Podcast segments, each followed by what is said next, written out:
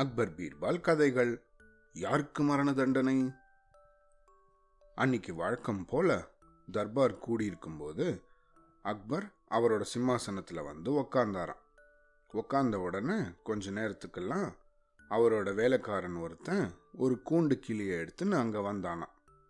கூண்டில் இருந்த பச்சை கிளி தன்னோட சிறகுகளை டப டப டபன்னு அடைச்சிட்டு கீ கீ அப்படின்னு கத்தித்தான் அந்த கிளியை அன்போடு பார்த்துட்டு இருந்த அக்பர் அப்புறம் சபையில் இருந்தவங்களெல்லாம் அப்படி திரும்பி பார்த்து என்னோட க்ளோஸ் ஃப்ரெண்டு இந்த கிளியை எனக்கு கிஃப்டாக கொடுத்துருக்கான். இந்த கிளி அழகாக இருக்குதானே? அப்படின்னு கேட்டாராம். ஆமாம் பிரபு. நான் எத்தனையோ கிளியை பார்த்துருக்கேன். ஆனால் உங்கள் கிளி மாதிரி ஒரு அழகான கிளியை இது வரைக்கும் நான் பார்த்ததே இல்லை. அப்படின்னு தர்பாரில் இருந்த அக்பரோட அதிகாரிகளில் பியர்ஸ் கான் அப்படிங்கிறவன் சொன்னானான் உடனே அவன் பக்கம் திரும்பின அக்பர் உனக்கு கிளியை பற்றி தெரியுமா பியஸ்கான் எப்பயாவது கிளி வளர்த்துருக்கியா? அப்படின்னு கேட்டாராம். இன்னி வரைக்கும் நான் பதினஞ்சுக்கும் மேற்பட்ட கிளி வளர்த்துருக்கேன் என் வீட்டில். ஆனால் அந்த எல்லா கிளியையும் விட உங்களோட கிளி தான் ரொம்பவும் அழகாக இருக்குது அப்படின்னு சொன்னானா பியஸ்கான் இந்த மாதிரி சொல்லி அக்பரோட மனசை குளிரடிக்க முயற்சி பண்ணானா அதுக்கு அக்பர் சொன்னாரா ரொம்பவும் நல்லதாக போச்சு. உன்னை மாதிரி கிளி வளர்க்குறதுல ஆர்வம் இருக்கிற ஒருத்தனை தான் நான் தேடின்னு இருந்தேன். இந்த கிளியையும் வளர்க்குற பொறுப்பை உன்கிட்ட கொடுக்க விரும்புகிறேன் இதை நீ உன் வீட்டுக்கு எடுத்துன்னு போ. ஆனால் ஒன்றை மட்டும் மனசில் வச்சுக்கோ. இந்த கிளிக்கு ஏதாவது ஆச்சோ இல்லை இந்த கிளி இறந்துட்டது அப்படின்னு யார் வந்து என்கிட்ட செய்தி சொல்கிறாங்களோ அவங்களுக்கு நான் மரண தண்டனை கொடுப்பேன் அப்படின்னு சொல்லி இந்த கூண்டு கிளியை அவர்கிட்ட கொடுத்தாராம்.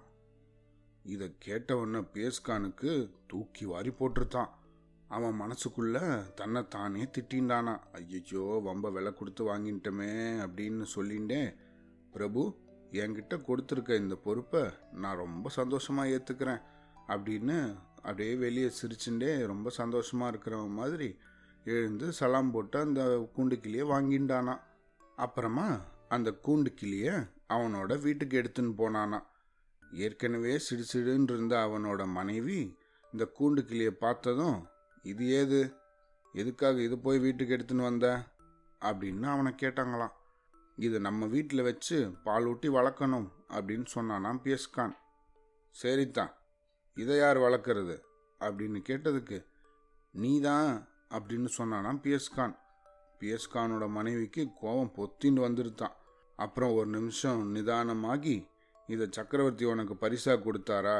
அப்படின்னு கேட்டாலாம். அதுக்கு ஆமான்னு அவன் தலையாட்டினானா. அப்போ வேறு யாருக்கிட்டையாவது இது கொடுத்துரு அப்படின்னு அவனோட மனைவி அலட்சியமாக சொன்னாங்களாம். இதை வேறு யாருக்கிட்டேயும் கொடுக்க முடியாத நிலையில இருக்கேன். இதை நம்ம வீட்டில் வச்சு வளர்க்குற பொறுப்பை என்கிட்ட சக்கரவர்த்தி கொடுத்துட்டாரு.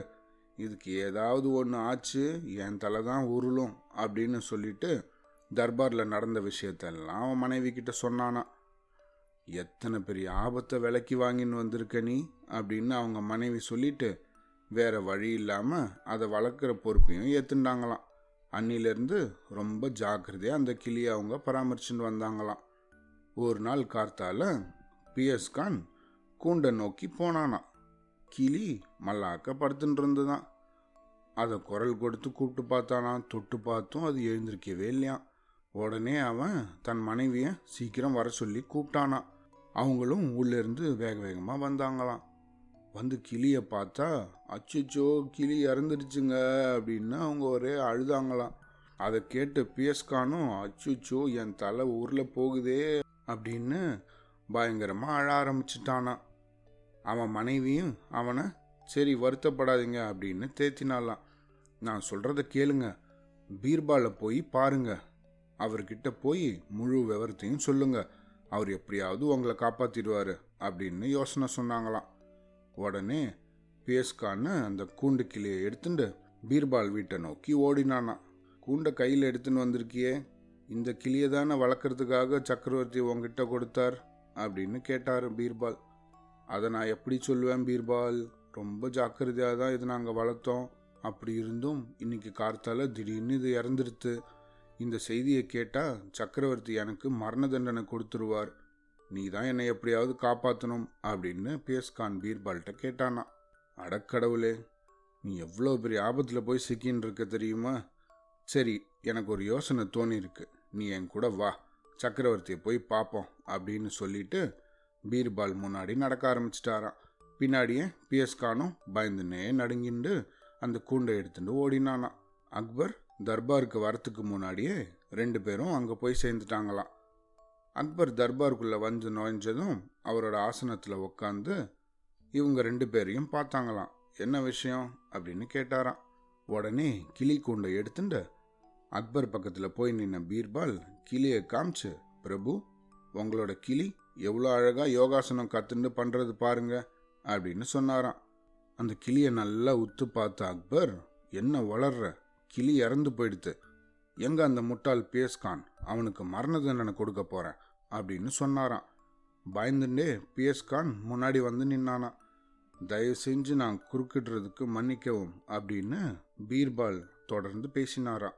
பிரபு அன்னைக்கு ஒரு நாள் இந்த கிளியை வளர்க்குற ரொம்ப பெரிய பொறுப்பை பிஎஸ்கான் கிட்ட நீங்கள் ஒப்படைச்சும் போது நீங்கள் சொன்னது ஞாபகம் இருக்கா? இந்த கிளி இறந்துட்டுது அப்படின்னு இந்த தகவலை சொல்கிறவனுக்கு தான் மரண தண்டனை அப்படின்னு நீங்கள் தானே சொன்னீங்க அப்படின்னு கேட்டாராம்.